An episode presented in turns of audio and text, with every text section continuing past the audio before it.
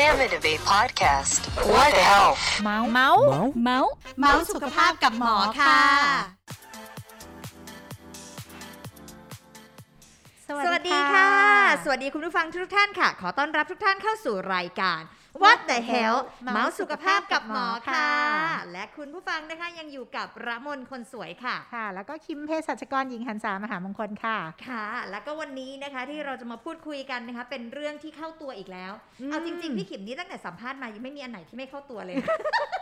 ไปอย่าไปในทุก EP เลยใช่เหมือนแบบว่าเป็นทุกโรคซึ่งโรคนี้เนี่ยไม่แน่ใจว่าเป็นโรคหรือเปล่าด้วยนะแต่เป็นสิ่งที่ระมนเป็นค่ะก็คือเวลาที่ระมนออกกำลังกายเวลามีเหงื่อออกจะต้องขึ้นผื่นคันตลอดเวลาหรือที่เราเรียกว่าแพ้เหงื่อตัวเองนั่นเองหรือคิดไปเองอะไรอย่างเงี้ยจริงๆแล้วเนี่ยแอบมโนจริงๆดูเหมือนผู้ใหญ่ก็เป็นได้เด็กก็เป็นได้นะเพราะลูกพี่ก็เป็นเหมือนกันเหรอคะแล้ววันนี้นะคะเราก็จะมาไขข้อข้องใจกันค่ะคุณผู้ฟังคะว่าในเรื่องของแพ้เหงื่อตัวเองเพียใจค่ะแพ้ภัยเหงื่อตัวเองคือชนะทุกคนไงยกเว้นเหงื่อตัวเองงี้ใกล้ตัวมากจริงวันนี้ค่ะพี่คิมขาเรามันคงต้องแบบซักไซเยอะหน่อยนะเรามีใครมาพูดคุยกับเราคะวันนี้ค่ะเราอยู่กับแพทย์หญิงพัชรหทัยไกรศักดิ์แพทย์ผู้ชำนาญการด้านโรคผิวหนังโรงพยาบาลสมิติเวชสุขุมวิทสวัสดีค่ะสวัสดีค่ะคุณหมอค่ะสวัสดีค่ะคุณหมอคะคุณหมอคะระมนเรียกคุณหมอสั้นๆว่าหมอออนค่ะคุณหมอออนนะคะคุณหมอออนอันดับแรกเลยค่ะขอถามก่อนเลยเป็นความเชื่อที่ได้ยินกันมาแล้วก็เชื่อเองด้วยว่าการที่เราแพ้เหงื่อตัวเองเนี่ยคือเหงื่อของเราเป็นพิษเหรอคะคือจริงๆแล้วในตามตำราเงี้ยแพ้เหงื่อมันไม่ได้มีคำจำกัดความว่าแพ้เหงื่อจริงๆหมอคิดว่าแพ้เหงื่ออาจจะเป็นความเข้าใจผิดมากกว่าแพ้เหงื่อในความหมายของหมอที่หมอเข้าใจนะมันควรจะเป็นแค่ภาวะที่เรียกว่า irritant contact dermatitis คือภาวะที่เกิดจากการระคายเคืองจากเหงื่อเหมือนกับผิวเราไม่พร้อมแล้วเราก็ไปโดนเหงื่อเราทำให้เกิดผื่นมากขึ้นหรือว่าเหงื่ออาจจะทำให้เกิดอย่างอื่นก็ได้ที่ไม่ใช่ภาวะผื่นผิวหนังอักเสบจากการระคายเคืองอาจจะเป็นภาวะผดร้อนที่เจอได้ในเด็กๆเวลาอากาศร้อนแล้วก็มีผื่นขึ้นหรือว่าอาจจะเป็นเขาเรียกว่าเกลื่อนที่เป็นดวงขาวๆอันนั้นน่ะก็มีความสัมพันธ์กับเหงื่อเหมือนกันอ๋อนั่นแสดงว่าคำว่าแพ้เหงื่อจริงๆมันไม่มีมันไม่ได้มีใน medical term ว่าแพ้เหงื่อคืออะไรแต่หมายว่าเหงื่อกระตุ้นให้ภาวะต่างๆเป็นเยอะขึ้นมากกว่าเข้าใจแล้วค่ะเป็นอาการกว้างๆว่างั้นเถอะใช่คือหมายกับว่าเหงื่อทำให้เกิดการระคายเคืองแต่ว่าเหงื่อเป็นพิษมาทำให้เกิดแอนติบอดีแล้วมีผื่นขึ้นอาจจะไม่ใช่จากแบบนั้นคือไม่มีใครเกิดมาแล้วแพ้เหงื่อโดนเหงื่อตัวเองไม่ได้แต่ว่าผิวของคนคนนั้นเขาไม่พร้อมที่จะโดนเหงื่อของเขามากกว่าก็คือบอบบางนั่นเองใช่ผิวบอบบางใครเป็นได้บ้างคะอย่างที่เมื่อกี้ถามคือผู้ใหญ่ก็เป็นได้เด็กก็เป็นได้จริงๆเป็นได้ทั้งเด็กแล้วก็ผู้ใหญ่เลยนะคะเพราะว่าจริงๆแล้วแพ้เหงื่อก็เกิดได้ตั้งแต่คนที่เป็นเขาเรียกว่า atopic dermatitis หรือว่าผื่นโรคภูมิแพ้ผิวหนังที่ส่วนใหญ่จะเจอกันในเด็กๆอะค่ะคนพวกเนี้ยเขาก็จะมีผิวเขาจะตัว moisturizer ที่เขาจะสร้างด้วยตัวเองอะเขาสร้างได้ไม่ดีเกราะของผิวของเขามันไม่ดีพอซึ่งพวกเนี้ยมันถ่ายทอดตามพันธุกรรมคนพวกเนี้ยเขาก็จะมีผิวที่แห้งกว่าปกติเขาก็เลยทำให้เหงื่อก็จะทำให้เกิดปัญหามากกว่าคนปกติหรือแม้นอกจากเด็กที่เป็นอโทปิกแล้วก็จะเป็นคนที่สูงอายุที่ตัวแบบพอหมดฮอร์โมนไงเอสโตรเจนน้อยลงมอยเจอไรเซอร์สร้างได้น้อยลงผิวก็แห้งมากขึ้นพอผิวแห้งปุ๊บไปโดนเหงื่อก็เลยทำให้เกิดผื่นมากขึ้นค่ะแต่คุณหมอมองหน้าดิฉันคือดิฉันไม่หมดฮอร์โมนนะคะเป็นเด็กดิฉันก็ตกใจนิดนึงคุณหมอมองนะเอ๊ะอยากจะแจ้งคุณหมอให้ทราบดิฉันยังไม่หมดฮอร์โมน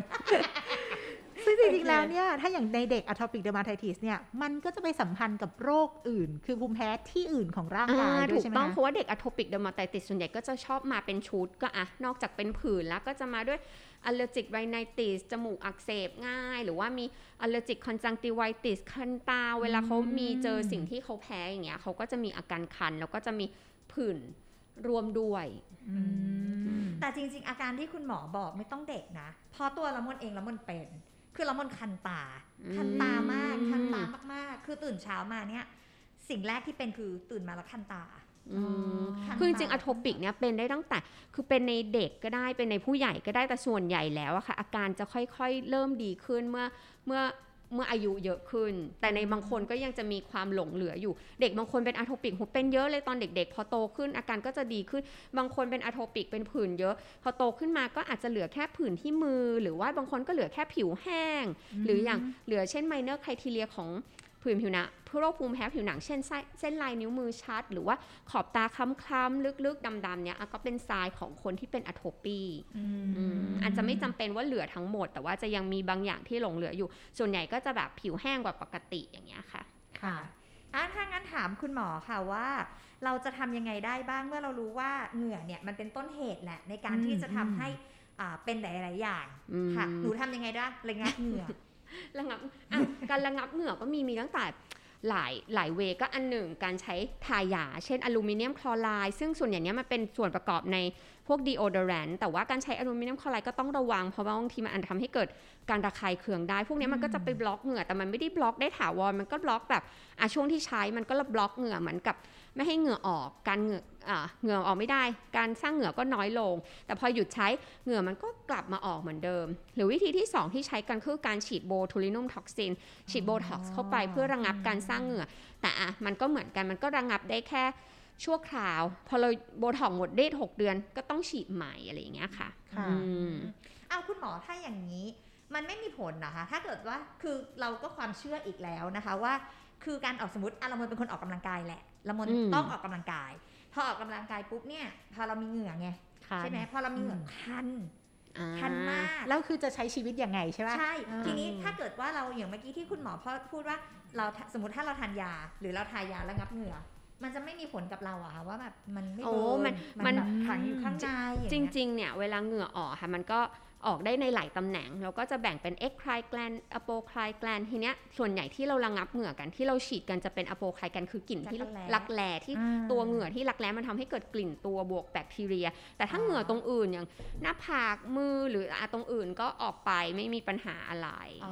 อก็คือแสดงว่าที่คุณหมอพูดนั่นก็คือการระงับเหงื่อที่จุดรักแร้จุดใช่จะเป็นอะโปไคลแกรนโอเคก็แสดงว่าที่หน้าก็ยังปล่อยออกไปที่แขนที่ขาที่ตัวก็ยังปล่อยออกไปแต่ถ้าสมมติว่าเราคันจากเหงื่อเนี่ยค่ะทำยังไงส่วนใหญ่หมอก็จะแนะนำเฮ้ยก็ต้องดูว่าผิวเราพร้อมหรือเปล่าแล้วก็ต้องทำให้ผิวเราพร้อมที่จะไปโดนเหงื่อของเราก็คือ1ทามอยส์เจอไรเซอร์เป็นประจำเลี่ยงการอาบน้ำอุ่นอะไรเงี้ยถ้ามีผื่นก็ต้องรักษาผื่นให้ดีการทามอยส์เจอไรเซอร์ก็ต้องมีเทคนิคในการทาเช่นแบบอาบน้ำเสร็จปุ๊บทาเลยเพราะมันมีโกลเด้นพีเรียดประมาณ3นาทีถ้าสมมติเราแบบอาบน้ำแล้วก็ไปทำอย่างอื่นอะไรเงี้ยค่ะผิวแล้วก็กว่าจะมาทาครีมมันก็ไม่ได้ดูดซึมได้ดีเหมือนหลังอาบน้ำเพราะฉะนั้นอาบน้ำเสร็จปุ๊บทามอยส์เจอไรเซอร์ทันทีอ๋อนี่เป็นทริคไม่ค่อยรู้ฟังแล้วเหมือนกับว่าเราต้องป้องกันทำให้ผิวเราเกราะป้องกันผิวแข็งแรงต้องสร้างผิวที่แข็งแรงก่อนแล้วเราจะไปเผชิญกับเหงื่อยังไงเราก็ไม่มีทางแพ้เหงื่ออ๋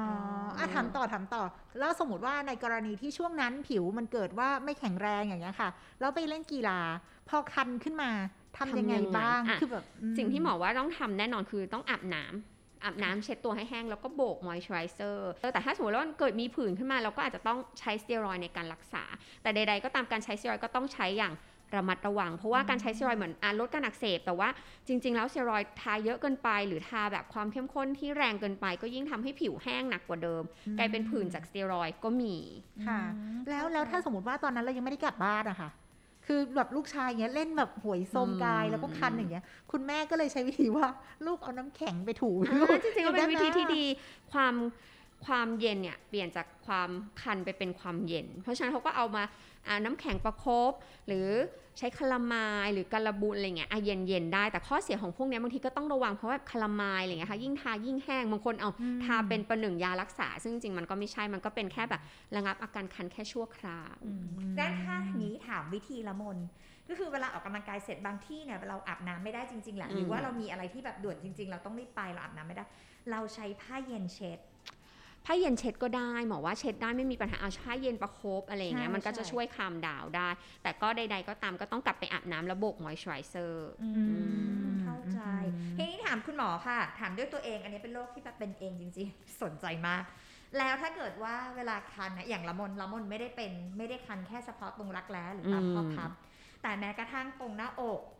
หรือตรงข้างหลังคออะไรอย่างเงี้ยขึ้นผื่นหมดเลย สมมุติว่าเราออกกำลังกายเนี่ยแล้วเราทิ้งไว้สักประมาณ15นาทีสมมุติเราออกเสร็จเหงื่อออกแล้วยืนเมาส์กับเพื่อนให้เหงื่อแห้งเพื่อไปอาบน้ำเนี่ยขึ้นเลยทันทีถ้าเป็นผื่นแบบนั้นอาจจะต้องคิดว่ามันเป็นผดร้อนหรือเปล่าผดร้อนเขาเรียกว่าภาษาที่ในเทอมเราจะเรียกว่ามิลีเลียนะคะทีเนี้ยมิลีเลียก็มีทั้งเป็นมิลีเลียก็ขึ้นอยู่กับว่าเราเป็นขั้นไหนมิลีเลียเนี่ยเกิดจากความผิวติของท่อเหงื่อที่ทำให้ขับเหงื่อออกไปไม่ได้ก็เลยทำให้เกิดผดร้อนขึ้นเหมือนในเด็กๆที่เราเจอคนไข้ชอบเป็นผดร้อนอย่างเงี้ยซึ่งวิธีจริงๆผดร้อนหายได้เองแต่เราต้องเปลี่ยน environment คือเหมือนเอาผ้าเย็นประคบเปลี่ยน environment ตรงนั้นให้มันหายไปเพราะบางครั้งถ้าสมมุติผดร้อนปล่อยให้มันเป็นเยอะๆมันมีการอักเสบตามมาได้อย่างเงี้ยค่ะกลายเป็นตุ่มหนองตุ่มอะไรอย่างเงี้ย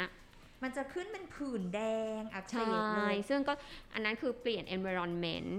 เอาผ้าเย็นประคบช่วยได้ซึ่งพวกนี้ก็ต้องรักษาแต่ส่วนใหญ่จะเจอในเด็กๆนี่ไงกำลังจะพูดเลยอ่ะพี่คิมนอนเดี๋ยวเข้าวัยรุ่นก็อาจจะดีขึ้นคือบอกว่าเมื่อกี้นี้กำลังจะพูดเลยแล้วเป็นจริงๆนะคือโรคนี้คือเป็นจริงๆแล้วก็มันจะพูดนี่หนูยังเป็นโรคเด็กอยู่เหรอคะแม้กระทั่งที่คุณหมอบอกว่าตื่นมาคันตับก็ยังเป็นอยู่เลยยังเป็นโรคเด็กๆซะแล้วแบบว่าในร่างกายเราพมวลยังเด็กดูน่ารักมากทีนี้คุณหมอคะถ้าเกิดว่าเราอาบน้ำอยากรู้ว่าครีมอาบน้ำหรือสบู่เลือกยังไงใช่ไหมสบู่อาบน้ำเนี่ยก็เป็นประเด็นเหมือนกันเพราะว่าจริงๆแล้วอะสบู่เหลวกับสบู่ก้อนก็ต่างกันสบู่ก้อนเนี่ยส่วนใหญ่จะมีความเป็นเบสค่อนข้างเยอะผิวของเรามีความเป็นกรดนิดๆประมาณ pH ประมาณ 5.5 เพราะฉะนั้นเราควรจะใช้สบู่อาบน้ำที่มีความเป็นกรดเพื่อให้เข้ากับผิวของเราไม่รุนแรงกับผิวของเราก็ควรจะใช้เป็นแบบนี้แล้วก็เลี่ยงพวกที่แบบสบู่อาบน้ำที่อาบแล้วตัวฝืดๆอย่างเงี้ยก็จะไม่ค่อยดีสิ่งที่ดีคืออาบแล้วตัวลื่นๆอันเนี้ยค่ะคือดีเขาจะเป็นพวกโซฟฟรีอย่างเงี้ยแล้วก็ต้องดูว่าเอ๊ะสบู่อาบน้ำที่เราใช้มันมีสารอะไรที่ทำให้เกิดการระคายเคืองหรือเปล่าเช่นซาลิซิลิกแอซิดไกลโคลิกแอซิดบางทีอาบน้ำให้ตัวขาวแต่ว่าผิวแห้งแทนก็อาจจะไม่ได้ค่ะถ้าอย่างนั้นนั่นหมายความว่าในการเลือ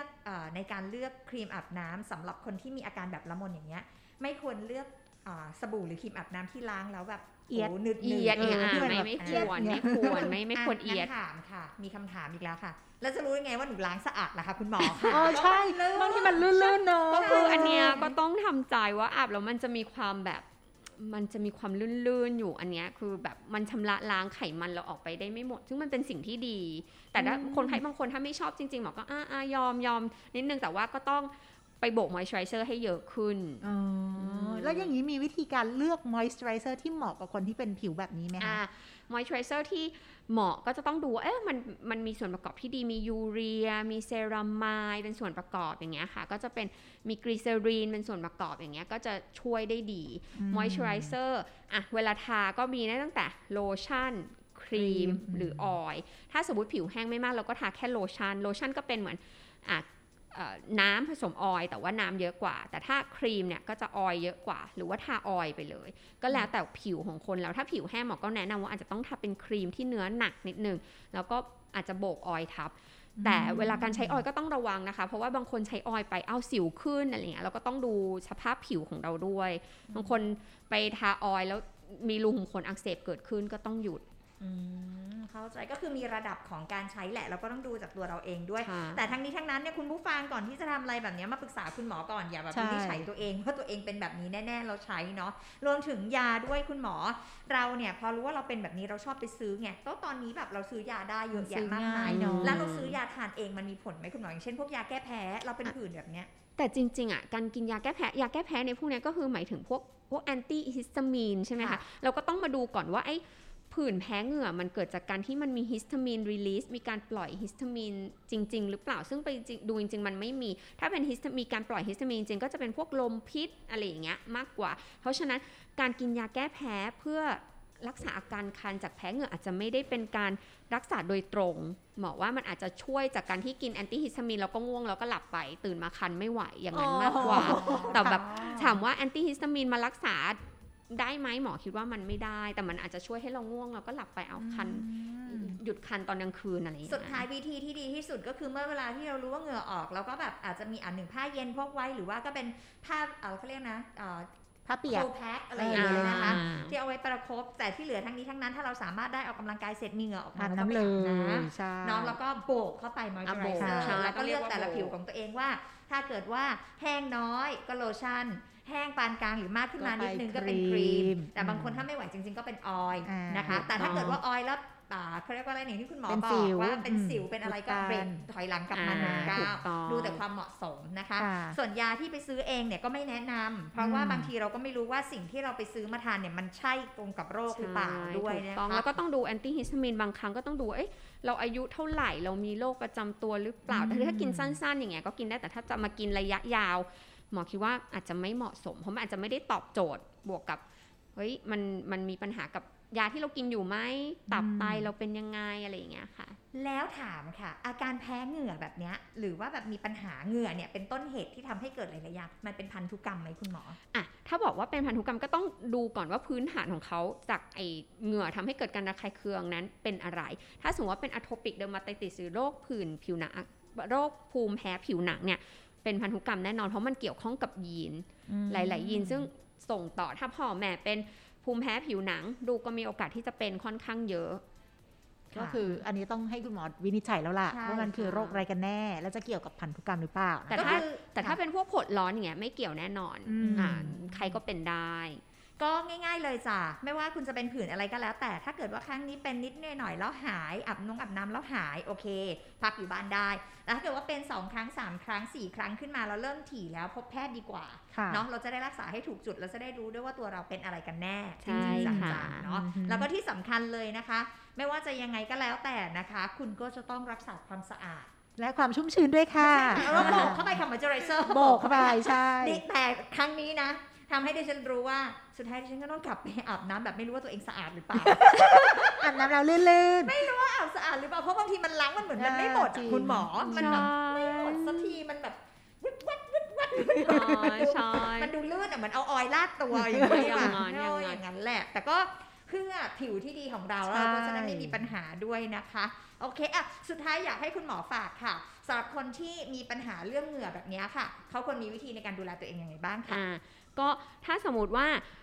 โดนเหงื่อแล้วมีผื่นขึ้นนะคะก็ต้องมาสำรวจตัวเองแล้วว่าผิวของเราเป็นยังไงผิวเราแข็งแรงพอหรือเปล่านะคะถ้าสมมติว่าผิวเราแห้งเราก็ต้องอาบน้ำเร็วเลี่ยงการอาบน้ำอุ่นทามอยเจอไรเซอร์ทุกวันเช้าเย็นภายใน3นาทีหลังจากอาบน้ำเสร็จอันนี้แบบ golden period เนาะทริคนี้ถามถ้าเกิดว่าไม่ใช่มอยเจอไรเซอร์สมมุติเป็นคนที่ไม่ได้มีปัญหาเนาะเป็นคนที่ผิวมันอยู่แล้วเนี่ยหลังจากอาบน้ำ3นาทีทาโลชั่นบำรุงผิวด้วยเหมือนกันใช่ปะจริงๆก็ควรทานะคะไม่ถึงว่าในความเห็นของหมอก็ทาครีมมาตลอดชีวิตคือไม่เคยอยู่ได้โดยที่ไม่ทาครีมยกเว้นว่าเป็นคนที่แบบผิวมันจริงๆแต่ก็ต้องขึ้นอยู่กับอายุด้วยคือถ้าสมมุติเราเด็กๆอะไรไม่ทาเราก็อาจจะอยู่ได้แต่ถ้าสมมุติเราอายุเยอะขึ้นส่วนใหญ่แนวโน้มผิวเราก็จะแห้งขึ้นเรื่อยๆอยู่แล้วก็คือเวลาทองเรียกนาทีทองก็คือ3นาทีหลังจากอาบน้ำใช่เพราะว่ามันก็จะเซลล์ผิวเปิดแล้วก็จะดูดซึมได้ดีที่สุดมันก็จะจวบจ้าผิวเราก็จะจวบจ้าจวบจ้าแล้วก็จ้า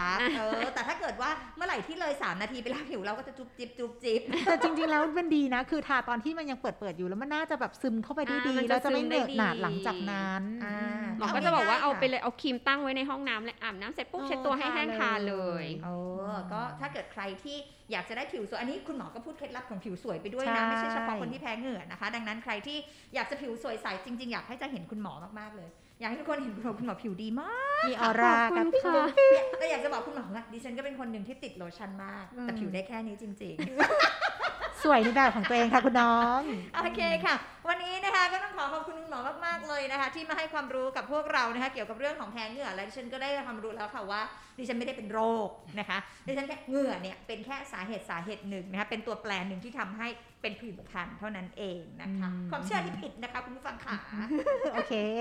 ค่ะพบกันได้ทุกวันพุธที่2และ4ของเดือนนะคะทุกช่องทางในการรับฟังพอดแคสต์ไม่ว่าจะเป็น Apple Podcast SoundCloud Spotify Anchor Podbean หรือ YouTube แล้วก็ Facebook ของโรงพยาบาลสมิติเวชค่ะค่ะแต่ก่อนอื่นนะคะก่อนที่จะลากันไปนะคะจะพูดเร็วทำไมคะเราถึงก็พูดตามเลยนะคะก่อนที่จะลากันไปนะคะขอบคุณคุณหมออีกสักครั้งนะคะขอบคุณค่ะขอบคุณค่ะสำหรับใครนะคะที่อยากจะมาปรึกษาคุณหมอนะคะก็สามารถมาปรึกษาได้นะคะที่โรงพยาบาลสมิติเวชสุขุมวิทนั่นเองนะคะวันนี้นะคะเราหมดคนสวยค่ะแล้วก็คิมค่ะลาไปก่อนนะคะโอเคสวัสดีค่ะขอบคุณค่ะ